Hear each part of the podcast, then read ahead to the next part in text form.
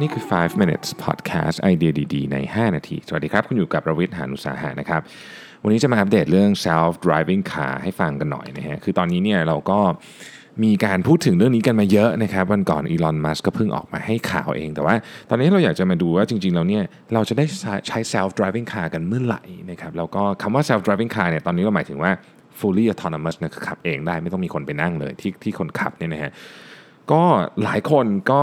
ออกมาบอกแตกต่างกันไปนิดหน่อยนะครับอย่างเช่น Uber เนี่ยเพิ่งออกมาพูดบอกว่า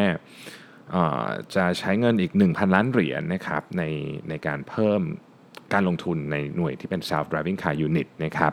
Waymo ก็เพิ่งมีแอปอันใหม่ที่เปิดให้กับบางคนเป็นเป็นเรียกว่าเป็น beta user ใน Phoenix นะครับ Tesla เองก็มีข่าวมาจาก Elon Musk ทีนี้เขาก็ไปคุยกับหลายคนเนี่ยนะครับฟอร์ดซีอีโอของฟอร์ดเนี่ยจิมแฮกเกตบอกว่าฟอร์ดดูเหมือนจะเขาใช้คำว่า overestimate คือคือคิดว่าคาดการณ์ว่าจะมาถึงเร็วไปนิดหนึ่งนะครับจริงๆคิดว่าตอนแรกเนี่ยเดิมจะแพลนว่าจะ launch ปี สองพันยี่สิบแต่รู้สึกว่าคงไม่ทันแล้วคงจะขยับไปเป็นสองพันยี่สิบเอ็ดนะครับส่วนอีลอนมัสก์เองยังเชื่อว่าสองพันยี่สิบเนี่ยจะได้เห็นนะครับทีนี้ผู้เขียน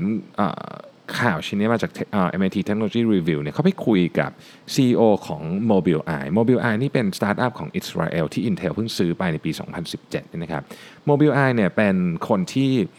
ผลิตเทคโนโลยี self driving car ให้กับบริษัทจำนวนมากนะฮะหลายบริษัทก็ใช้เทคโนโลยีของของเอ่อ Mobileye ทีนี้เขาก็บอกว่าจริงๆแล้วเนี่ยมันมีความท้าทายอยู่สามเรื่องในระหว่างวันนี้กับวันที่ self driving car จะใช้ได้จริงๆนะครับเรื่องที่หนึ่งก็คือการสร้างรถที่ปลอดภัยนะคือการสร้างที่ปลอดภัยเนี่ยเขาบอกว่าในมุมมองของความว่าปลอดภัยเนี่ยมันคือสิ่งที่รถเห็นเพราะฉะนั้นคำว่าปลอดภัยเนี่ยนะครับมันหมายความว่ารถยนต์ขับเองเนี่ยจะต้องขับได้นะอย่างน้อยที่สุดเนี่ยดีกว่าคนที่ขับรถได้ดีที่สุดดีกว่ามนุษย์ที่ขับรถได้ดีที่สุดนะครับทีนี้ก็มาดูว่าสถิติของการขับรถเนี่ยเป็นยังไงนะครับในสหรัฐอเมริกาเนี่ยนะครับมีการเสียชีวิตนะฮะหนึ่งเคสจากการขับหนึ่งล้านชั่วโมงนะครับจากหนึ่งล้านชั่วโมงมีเสียชีวิตหนึ่งเคสนะครับทีนี้ถ้าตัดคนเมาคนที่ใช้มือถือออกไปเนี่ยอัตราการเสียชีวิตเนี่ยจะลดลงไปสิบเท่านั่นหมายความว่าคนที่ขับรถดีๆเนี่ยถ้าทุกคนขับรถดีหมดนะครับนี่เป็นการตั้งสมมติฐานเนี่ยนะครับจะมีคนเสียชีวิตหนึ่งเคสในสิบล้านชั่วโมงที่ขับรถยนต์ขับเองต้องทำได้อย่างน้อยที่สุดดีเท่านี้เราถึงจะเรียกว่ามีความสามารถในการขับรถดีกว่ามนุษย์ที่ขับรถดีที่สุดนะแต่ปัจจุบันนี้เนี่ยระบบรถยนต์ขับเองเนี่ยยังมีการแปลสัญญาณที่ผิดหนึ่งครั้งอาจจะเป็นในหลักแค่หมื่นชั่วโมงหรือหลายหลายหมื่นชั่วโมงเท่านั้นเพราะฉะนั้นมันยังมีแกปอยู่ค่อนข้างเยอะนะครับการการพัฒนาในส่วนนี้นี่ก็พูดถึงเรื่องการเพิ่มของเอ่อหนึ่งก็คือแน่นอนตัว system system มีอะไรบ้างหลักๆก็มีกล้องมีเรดาร์แล้วก็ไลด้าเซนเซอร์นะครับอันที่สองเนี่ยคือตัว environment map เนี่ยก็คือตัวแผนที่แต่ว่าไม่ใช่แผนที่แบบ Google Map อย่างนั้นอย่างเดียวแต่มันคือแผนที่ของสภาพแวดล้อมทั้งหมดนะครับ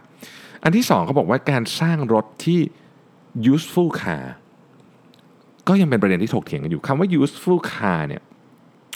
มันหมายถึงอย่างนี้ฮะคือรถยนต์ขับเองเนี่ยจะมี trade off เสมอระหว่างสองเรื่องคือusefulness กับ safety คือถ้าเกิดจะไปเร็วเนี่ย safety อาจจะต้องถูกเหมือนกับเขาเรียกว่าอะไรอะ safety ก็อาจจะน้อยลงนะครับทีนี้มันก็ต้องมาคุยกันว่าแต่ถ้าเกิดไปช้ามากนะฮะคือ safety ดีมากแต่ช้ามากก็ไม่มีใครอยากใช้เท่านั้นแค่ไหนถึงเพียงพอมันจึงต้องมีการกำหนดกรอบกรอบนี้ต้องมาจาก regulator กฎหมายต้องเป็นคนกำหนดว่าคุณจะเอาอย่างไรเพราะว่ามันเกี่ยวข้องกับหลายเรื่องมันเกี่ยวข้องกับประกันมันเกี่ยวข้องกับหากเกิดอุบัติเหตุใครจะรับผิดชอบต่างๆเหล่านี้ต้องมาคุยกันว่าจะใส่โปรแกรมเข้าไปยังไงในรถที่เป็น self driving car นะครับคือผู้ผลิตเนี่ยเขาก็ต้องใส่เข้าไปว่าโอเคคุณจะมีกรอบให้ยังไงนะครับอันที่สามก็คือเรื่องของราคานี่ต้องยอมรับว่าราคาปัจจุบันนี้ก็ยังแพงมากอยู่นะครับราคาเนี่ยยังแพงกว่าแบบเป็นคือคือเทคโนโลยีนี้มีมูลค่าเป็นหลักหมื่นเหรียญอยู่ทั้ง system เนี่ยนะฮะหลายหมื่นเหรียญถ้าเกิดเอามาใช้เป็นลักษณะของแท็กซี่ก็อาจจะคุ้มทุนเร็วหน่อยนะก็คือหมายถึงว่าคือแท็กซี่มันวิ่งเยอะถูกไหมฮะก็อาจจะคุ้มทุนหน่อยแต่ถ้าเกิดเป็นกรณีที่ใช้แบบส่วนตัวเนี่ยก็อาจจะต้องใช้เวลานานกว่านั้นนะครับเอ่อ ซี อี โอ ของ Mobileye เขาคาดการณ์กันว่านะครับโรโบแท็กซี่